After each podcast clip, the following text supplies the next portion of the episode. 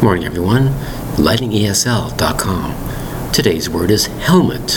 Helmet, spelled H E L M E T. Helmet. What is a helmet? Well, a helmet is a protective covering over your head. Sometimes it's made out of steel, sometimes made out of aluminum, plastic, whatever. It's a helmet to protect your head. Certain sports wear certain helmets, like hockey, cricket, baseball, all kinds of sports have protective helmet over your head. Protect your ears, your eyes, your overall head. It's very, very important to wear. In some sports, you have to wear that helmet.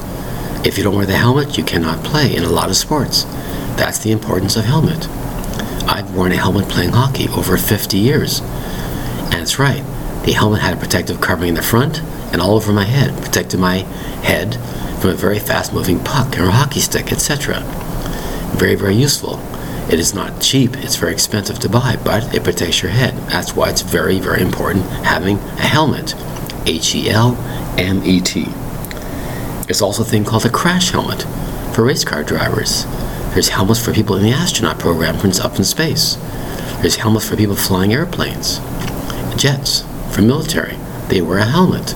So as you can see, the word helmet is very, very important article of safety to protect your head. Two syllables, the word is helmet. H E L M E T. Thank you very much for your time. Bye bye.